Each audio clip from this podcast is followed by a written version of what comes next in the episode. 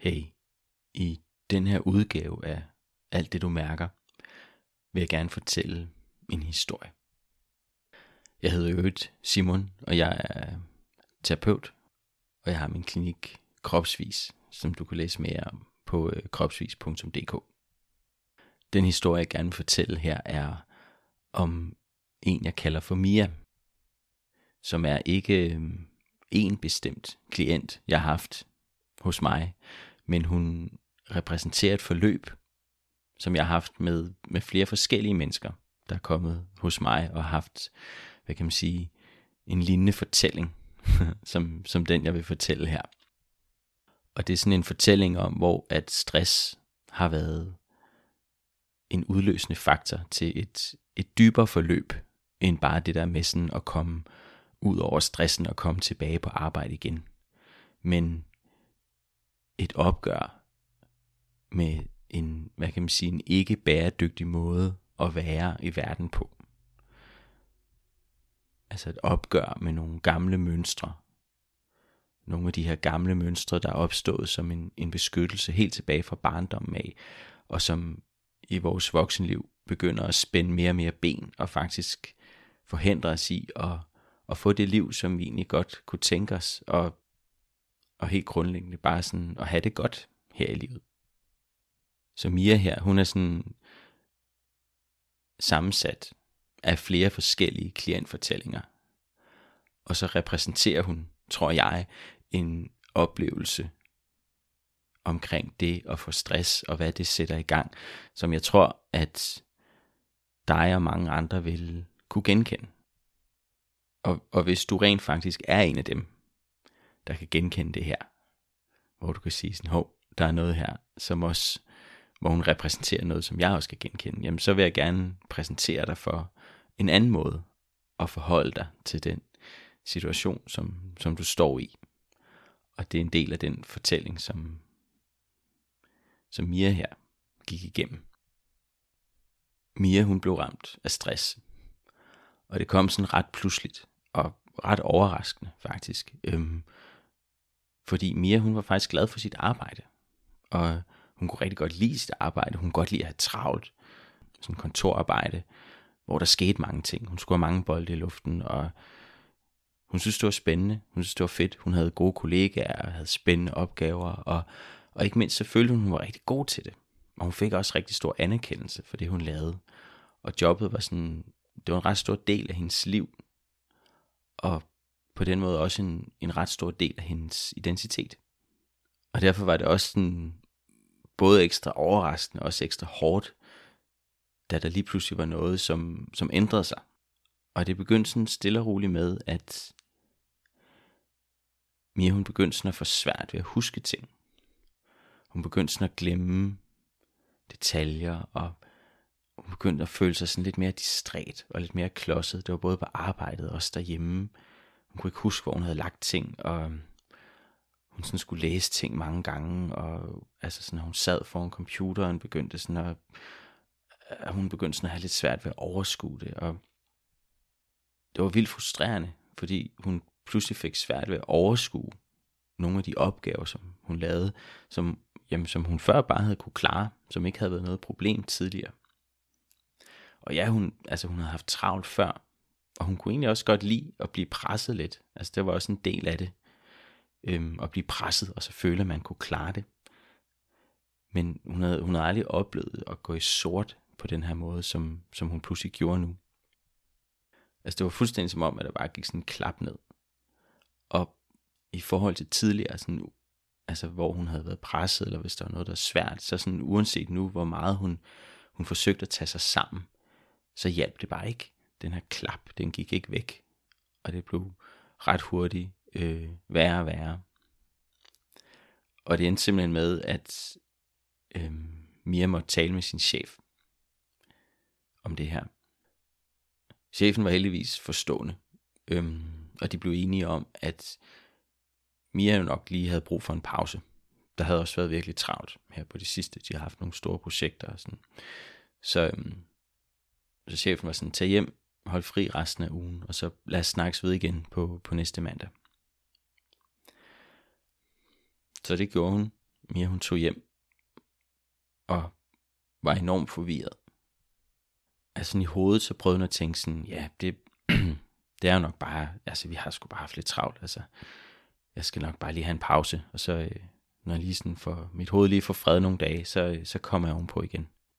Men alligevel, så kunne hun godt mærke sådan under overfladen, sådan lige under overfladen, at der var sådan, der var sådan en følelse af sådan, at det her var ikke helt godt. Det var ikke lige bare lige at holde nogle dages pause.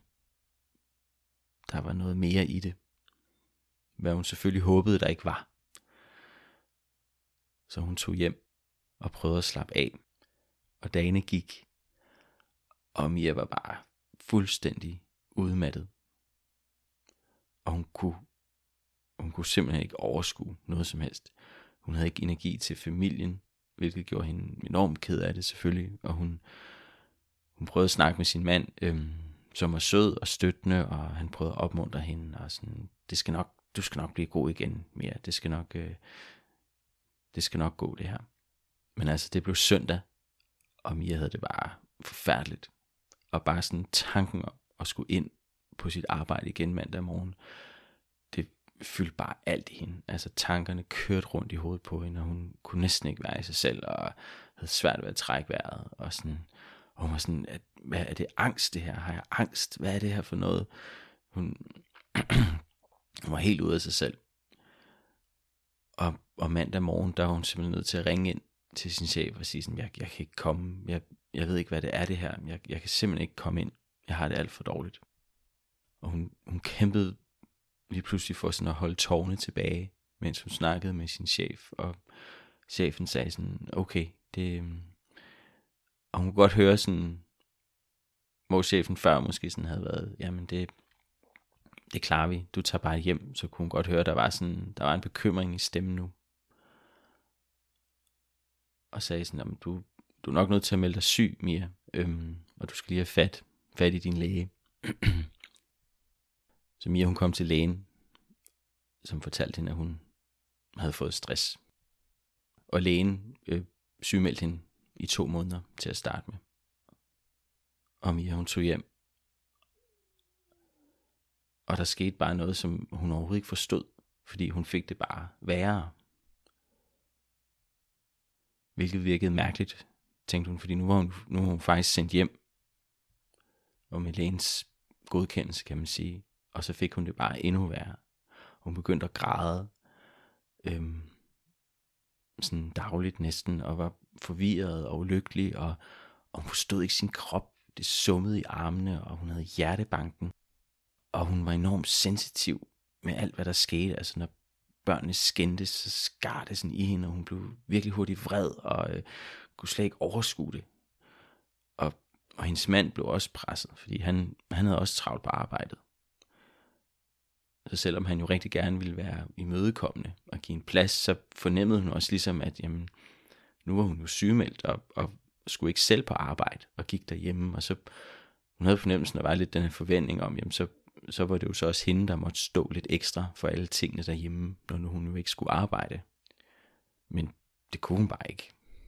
Altså når børnene var afleveret, så sad hun bare i sofaen og, og havde følelsen af bare ikke at kunne noget som helst af sin læser blev mere henvist til en psykolog, som hun begyndte at have samtaler med. Og det var enormt hårdt. Men det var også godt. Det var dejligt, at der, sådan, at der var en, som, som jeg følte forstod hende. Og det var også rigtig dejligt at få fortalt, at, sådan, at hun var slet ikke alene om at have det på den her måde. At der var mange, der blev ramt, ligesom hun blev. Og at alle de her symptomer, som hun oplevede, var sådan meget typiske for stress. Altså den her summe og hjertebanken og så sådan de her fysiske symptomer, som, som I ellers godt kunne mærke, sådan, hun begyndte at blive lidt bange for, sådan, hvad nu hvis det betød, at hun var sådan rigtig syg, at der sådan virkelig var noget i vejen. Så det var, sådan, det var betryggende at høre, at sådan, okay, det, det, har, det har højst sandsynligt med stressen at gøre. Der er noget her i min krop, der reagerer. Og der var sådan hele tiden den her snak om, sådan, der er brug for ro, der er brug for ro. Og sådan, ja, ja, jeg, jeg bliver hjemme, jeg, jeg prøver at slappe af. Men der var stadig, altså, selvom der ligesom blev talt ind i de her ting, så var der stadig bare noget, som sådan var forkert. Der var stadig den her sådan dybere uro, som noget, der sådan var klikket ud af plads, og ikke sådan rigtig kunne finde tilbage igen, som det var før. Sammen med psykologen, så begyndte Mia sådan at kunne forstå, at altså, hun havde nok overbrugt sig selv. Og måske også i længere tid, end hun egentlig først sådan havde tænkt. Hun havde altid haft svært ved at sige nej, og hun havde altid sådan ligesom lært, at anerkendelse, det var noget, man fik, når man var dygtig, når man gjorde noget godt.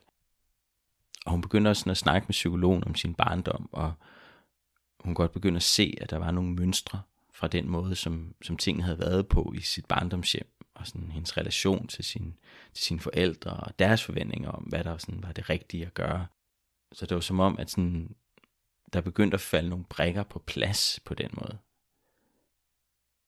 At Mia kunne godt se sådan, at selvom hun havde været rigtig glad for sit arbejde, så havde hun måske også kørt for lidt for højt blus i lang tid, fordi at det var enormt vigtigt for hende, det her med sådan at føle sig anerkendt og, og blive rost for det, hun gjorde, og at det var svært at sige fra over for mange opgaver. Og, sådan.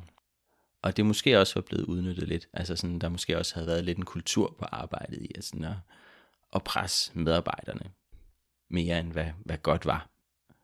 Og det kunne mere godt se, sådan, ligesom mange andre også, altså det var svært sådan at, at sige fra overfor, når der var sådan en kultur, som man sådan blev en del af, når man var på sådan en arbejdsplads. Så det gav mening. Der var noget her, der sådan, ah okay, jeg, jeg kan godt se, at der er noget her, der klikker på en eller anden måde. Men hvad så nu? Fordi Mia følte sig bare stadigvæk forvirret og ked af det, og, sådan, og de her symptomer var det stadigvæk. Og det var underligt, fordi hun havde haft nogle ret gode haroplevelser sammen med sin psykolog, hvor det var sådan, ej okay, hun kunne virke, hvor hun virkelig sådan kunne begynde at se nogle sammenhænge, men det ændrede bare ikke ved den følelse, hun havde i kroppen. Så hvorfor ville den ikke gå væk? Og ville hun nogensinde blive normal igen? Altså så hun ligesom kunne komme tilbage og gøre de ting, som hun plejede. Det var det, hun allerhelst ville jo. Men okay, de snakkede også om, at der ligesom var nogle ting, som hun blev nødt til at ændre. Altså hun blev nødt til at blive bedre til at, at sige fra, for eksempel. Og hun behøvede ikke at, at gøre alting perfekt. Altså det var godt at øve sig i at, at ikke at skulle lave alting perfekt hele tiden. Og det, det kunne Mia jo godt se, det, det kunne der være noget om. Så måske så ville det være en, en god måde, når hun kom tilbage på arbejde igen, og, og øve sig i de her ting, og huske at sige fra, og, og huske at skære lidt ned på, på den her sådan, øh, perfekthedsskala. Så månederne gik, og, og Mia begyndte sådan stille og roligt at, at starte op på arbejde igen. Hun, hun trappede langsomt op i tid, som man gør, og, og var sådan set også glad for at være tilbage igen. Der var bare stadig noget galt. Hun rystede. Hendes krop rystede. Hun havde stadig helt vildt let til tårer, og hun, hun følte sig tyndhudet. Altså helt vildt tyndhudet. Ting gik hende på, som hun ikke havde oplevet det før, og hun følte bare ikke, at hun følte ikke, hun var sig selv endnu. Og så lige pludselig, da, da Mia var sådan op på cirka halv tid på arbejdet, så begyndte hun lige pludselig at miste overblikket igen. Og det havde ellers været nogle gode uger, og hun havde måske også lavet sig rive lidt med. Hun kunne ikke rigtig finde ud af det, om hun måske var kommet til at lave lidt mere, end hvad der var meningen, men uanset hvad, så lige pludselig så, så gik den der klap bare ned igen. Og hun begyndte at få den der angstagtige følelse, som hun havde haft den der søndag aften. Og bare tanken om at skulle tilbage på arbejde igen, gjorde hende enormt utilpas, og til sidst så måtte hun fortælle sin chef, at hun, hun simpelthen var nødt til at sygemelde sig igen. Og hun snakkede med sin læge, som anbefalede, at hun, at hun helt trak stikket i, i tre måneder mere. Og, og nu var der bare noget i mere, der, der virkelig godt kunne mærke, sådan, kommer det her overhovedet til at gå? Altså er det overhovedet realistisk, at jeg kommer tilbage, når jeg har det på den her måde? Og hun havde overhovedet ikke lyst til at anerkende det, men hun kunne alligevel mærke det. Hun vidste sådan rent kropsligt, at hun, jamen det, det kunne ikke lade sig gøre at fortsætte på sit arbejde på den her måde, men altså, hvad skulle hun så lave? Hvilket jo selvfølgelig skabt vildt mange bekymringer omkring sådan både identitet og økonomi og sådan hele hendes liv i forhold til sådan den måde, hun havde set sig selv og det hun, det hun troede, hun skulle lave. Men altså det, som kroppen havde fortalt hende i, i mindst et år, og formentlig i længere tid, det begyndte sådan for alvor at ramme hende nu. Selvom det var enormt svært for hende at acceptere. Og det var her, at, at jeg mødte Mia på det her tidspunkt. Ligesom at det ofte er på det her tidspunkt, at jeg møder mennesker i min klinik, som har været igennem et lignende forløb. Som er sådan det her punkt, hvor der er sket de her ting, der er et eller andet, der har, sådan, har udløst noget. Enten som Mia oplevede det, pludselig sådan fra den ene dag til den anden, pludselig begynder at mærke det her pres, men det kan også have været, at der faktisk har været en begivenhed, der har sat gang i noget. Noget i familien, eller noget sygdom, problemer med børnene. Et eller andet, der gør, at der lige pludselig er blevet sat en, en solid kæppe i hjulet. Og som har gjort, at der er nogle ting, der er kommet op til overfladen. Og som vi jo så er gået i gang med at prøve sådan at finde ud af. Så der er blevet snakket en masse, der ligesom Mia, der er mange, der sådan har, gået til psykolog eller anden samtaleterapi, og virkelig fået snakket en masse om de her ting, og tænkt en masse over det, og analyseret en masse, og fået de her sammenhænge til barndommen og så videre, og, sådan, og alligevel, så er der også det her punkt, hvor altså kroppen for alvor er begyndt at tale med et ret tydeligt sprog, og det er bare sådan lidt tydeligt, sådan, hey, det her, det er måske nok ikke noget, jeg bare sådan kan tænke mig eller tale mig ud af der er et eller andet her, som jeg ikke har lært at lytte til sådan rigtigt. Noget jeg ikke sådan helt har lært at forstå i mig selv. Uanset hvor meget jeg prøver at regne den ud. Så da jeg sad med Mia første gang, så fik jeg lov til at høre den historie, som, som jeg lige har delt her. Og hun var enormt frustreret, mens hun fortalte den. Det var ret tydeligt. Og sådan påvirket. Men samtidig prøvede også at være fattet. Og det var ret tydeligt, at, øhm, at Mia hun brugte enormt meget energi på sådan at tage sig sammen, mens hun sad der. Så derfor så, så spurgte jeg hende også, sådan, hvad, hvad mærker du egentlig lige nu, mens du fortæller alle de her ting? Og hun var sådan, hvad, altså, hvad jeg mærker lige nu? Og sådan, ja, ja hvad, hvad mærker du lige nu, mens du sidder her? Og så lige pludselig fik Mia sådan helt våde øjne. Og hun, sådan, hun rystede det sådan af sig, og var sådan sådan, åh, hvor irriterende. Nu havde jeg lige besluttet mig for, at jeg ikke ville græde. og så gør jeg det alligevel. og jeg sagde sådan, prøv, prøv at give det lov alligevel. Altså sådan, det, det bedste vi kan gøre, det er i virkeligheden bare sådan at lade vores krop få lov til at reagere. Så, så selvom det er svært, det ved jeg godt, så, så bare prøv, prøv bare lige at give det lov et øjeblik, de der tårer der. Og vi sad lidt uden at, uden at sige noget, mens tårne de stadig sådan trillede. Og så efter lidt tid igen, så, så spurgte jeg Mia sådan, hvad, hvad mærker du i kroppen lige nu? Og hun var sådan, det ryster lidt. Man kan godt sådan se på hendes arm og sådan, hendes overkrop, at den sådan dirrede, hendes ben stod også sådan og, og vibrerede lidt. Og hun sagde sådan, det er sjovt, nu, normalt så plejer jeg faktisk at være bange for det, når min krop den ryster, men, men lige nu så er det faktisk okay. At det, er faktisk sådan, det er faktisk ret forløsende, at det bare lige får lov. Og heller ikke så ondt i hovedet, som jeg havde, da jeg kom. Og jeg sagde sådan, nej, det, det er typisk, fordi det får lov til at være der. Altså jo mere vi sådan kan give plads til de her strømninger, der er i kroppen, i stedet for at kæmpe imod dem, så, så forløses de ofte. Og det er det, som ligger i de der rystelser der. At der er sådan en energi, der får lov til lige sådan at, at vibrere lidt mere frit. Og typisk jo mere vi sådan kæmper imod de her ting, jo, jo længere tid varer de. Når vi prøver at holde det her tilbage. Både sådan den fysiske vibreren, men også de følelser, der jo ligger i det. Vi prøver at holde tårerne tilbage. Vi prøver at være fattet og holde ud og tage os sammen. Og pludselig så begyndte Mia sådan at grine, mens hun græd. Og sådan, hold kæft mand, hvor er det åndssvagt. jeg har kæmpet, og jeg har kæmpet så meget.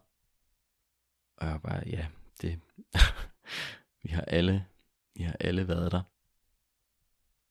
Så på den måde, der begyndte det forløb, som Mia havde hos mig.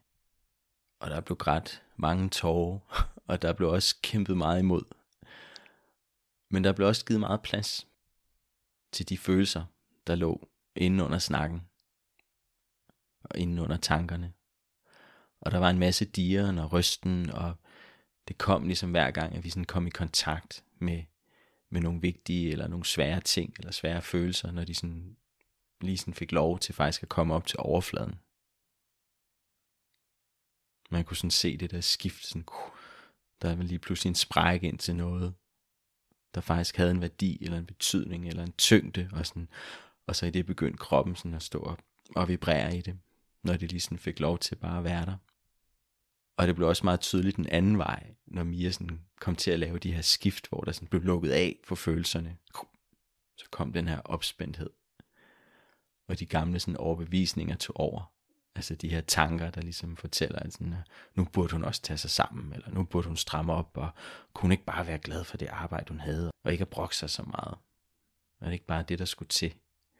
Men fordi vi arbejdede så meget med, med kroppen også, så, så blev det også bare sådan meget tydeligt for mig, hvad der skete i kroppen i de øjeblikke, hvor hun, hvor hun netop prøvede at lukke af for det. Fordi hun blev sådan helt anspændt. Og det blev også tydeligt, sådan, hvor hård hun kunne være ved sig selv. Og hvordan hun sådan havde lært at, at bide tænderne sammen. Og slå sig selv lidt oven i hovedet. Og, og negligere lidt nogle af de ting, hun faktisk mærkede. Så det var den her sådan bevægelse frem og tilbage. Af noget, der blev lukket af. Fordi sådan, åh, kan jeg nu ikke bare, kan jeg nu ikke bare tage mig sammen? og så sådan, når der så lige var rum til det igen, sådan, der var sådan en dybere sårbarhed, der også bare lige fik lov til at være i rummet. Og det faktisk var det, der gjorde, at der var noget i kroppen, der fik lov til at slippe. Så vi arbejdede med det her med sådan at turde blive i følelsen når den kom frem, også når det var svært. Og gøre det ved også sådan at udtrykke den, og udtrykke sig selv med krop og følelser, i stedet for at lukke af for det, så faktisk at lukke op for det. Og det er svært og overvældende og forløsende. Og hver gang så kom den her dieren, hvor al den her energi, som før var blevet brugt til sådan at holde ud og tage sig sammen, nu faktisk bare lige fik lov til at flyde lidt mere frit i kroppen. Og med det begyndte Mia sådan at opleve, at det var mere naturligt for hende at sige fra, fordi hun faktisk begyndte at mærke, når hendes grænser blev overtrådt, for eksempel. Som var noget, hun slet ikke rigtig havde registreret før, når de blev overtrådt. Det kom først bagefter, som den her sådan, totale udmattelse af at have strakt sig alt for langt i et eller andet. Og der var også mere liv i kroppen. Der var mere sådan energi, og mere lyst, og mere gejst, og mere glæde. Og nej, det var selvfølgelig ikke alt sammen bare guld og grønne skov efter fem sessioner, og Mia levede lykkeligt til sin dages ende. Overhovedet ikke. Men, men det var starten for Mia for sådan på en ny måde at være i verden på. Hun havde fået kontakt til sig selv på en måde, som hun ikke havde oplevet før. Og hun begyndte faktisk at kunne stole på sin krop. Maven virkelig var et vendepunkt. Og sådan at, at kunne stole på den, som en, der faktisk hjalp hende med at navigere i, her i livet. Og ikke bare som en, der sådan konstant bare modarbejdede hende. Og ikke kunne finde ud af at ret, når hun havde sat sig for, at det skulle være på en bestemt måde. Så nej, livet blev ikke bare nemt og uden problemer. Altså livet vil altid være svært. Og det vil altid indeholde problemer. Men Mia begyndte sådan at kunne stå meget mere roligt i det. Og hun begyndte at kunne tage beslutninger, der, sådan, der nærede hende og gjorde hende godt. Og hun begyndte at skamme sig meget mindre, hvis hun havde trådt ved siden af, eller kom til at sige noget, eller gøre noget, hun ikke var så stolt af. Og ikke mindst så begyndte hun at sige højt, hvis der var noget, hun havde lyst til, eller noget, hun ikke havde lyst til. For ser du, det gode liv det er ikke sådan altid det, som vi tror, det er. Og, og den gode hjælp er ikke, er ikke det her quick fix, hvor det bare sådan knips med fingrene, og så får det alle de dårlige følelser til bare at gå væk, så vi kan blive ved med at gøre, som vi plejer. Fordi det quick fix, det findes slet ikke. Altså, hvis der var den her, hvis der fandtes den her magiske pille, så ville den jo allerede blive solgt vidt og bredt. så det gør der selvfølgelig ikke. Fordi det er ikke meningen, at vi bare skal få alle de her ting til at gå væk. I virkeligheden så er det bedste, der findes, det er kontakt. Som er sådan kontakt til dig selv og kontakt til den verden, du har omkring dig. Hvis vi kan lære at blive i den her kontakt, og bevare kontakten, i stedet for at flygte fra den, så vil der ikke længere findes dårlige følelser eller farlige følelser. Fordi så er vi bare med de følelser, der nogle gange er, uanset hvad der sker i os og omkring os.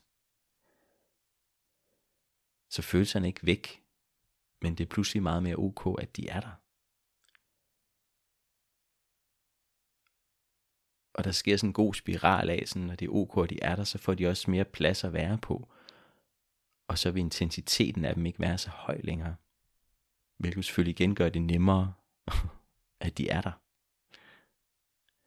Så det hele starter, hvis vi kan få sådan den her helt sprøde erfaring af sådan, hov, nu mærker jeg faktisk noget, som jeg plejer at være bange for, men, men lige nu er det faktisk okay. Ligesom Mia mærkede den der dieren, som normalt var noget, hun var bange for. Men her var faktisk et rum, hvor den, hvor den egentlig bare lige kunne få lov til at være der. Så det var den samme følelse. Men forholdet til den var lige pludselig helt anderledes. Det var bare en del af det udtryk, der lige var til stede hos Mia i det øjeblik. Og det giver bare sådan smukt skær i øjnene, når, når kroppen giver plads på den måde.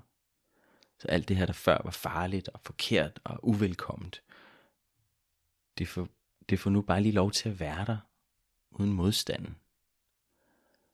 Og det er jo virkelig det, som gør, at kroppen slipper sine spændinger. Altså den her anspændthed og smerte og ømhed, som vi kan gå med, som jo giver os alle mulige skavanker, både fysisk og følelsesmæssigt. Det er så fint, når det lige får lov at slippe, og følelserne får lov til at være der, med den sårbarhed og den ømhed, der kan være i det, når kampen slipper.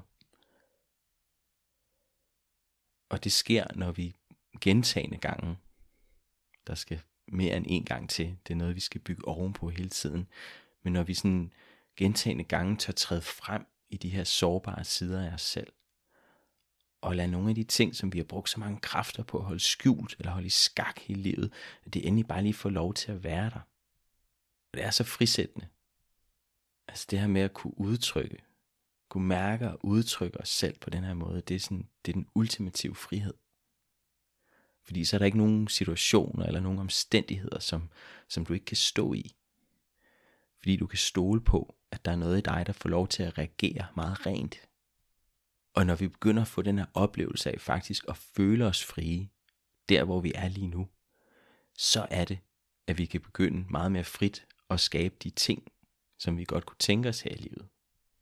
Så du kan godt se, så bliver det noget andet, end at jamen, jeg skal lave alle de her ting, før jeg kan føle mig fri.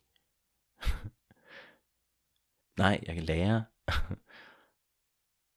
sammen med min krop og give plads til en frihed der, hvor jeg står lige nu, og ud fra det kan jeg skabe de ting, jeg godt kunne tænke mig.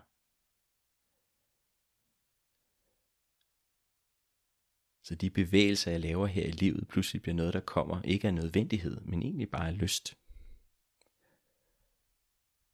Det er et meget, meget fint sted at stå.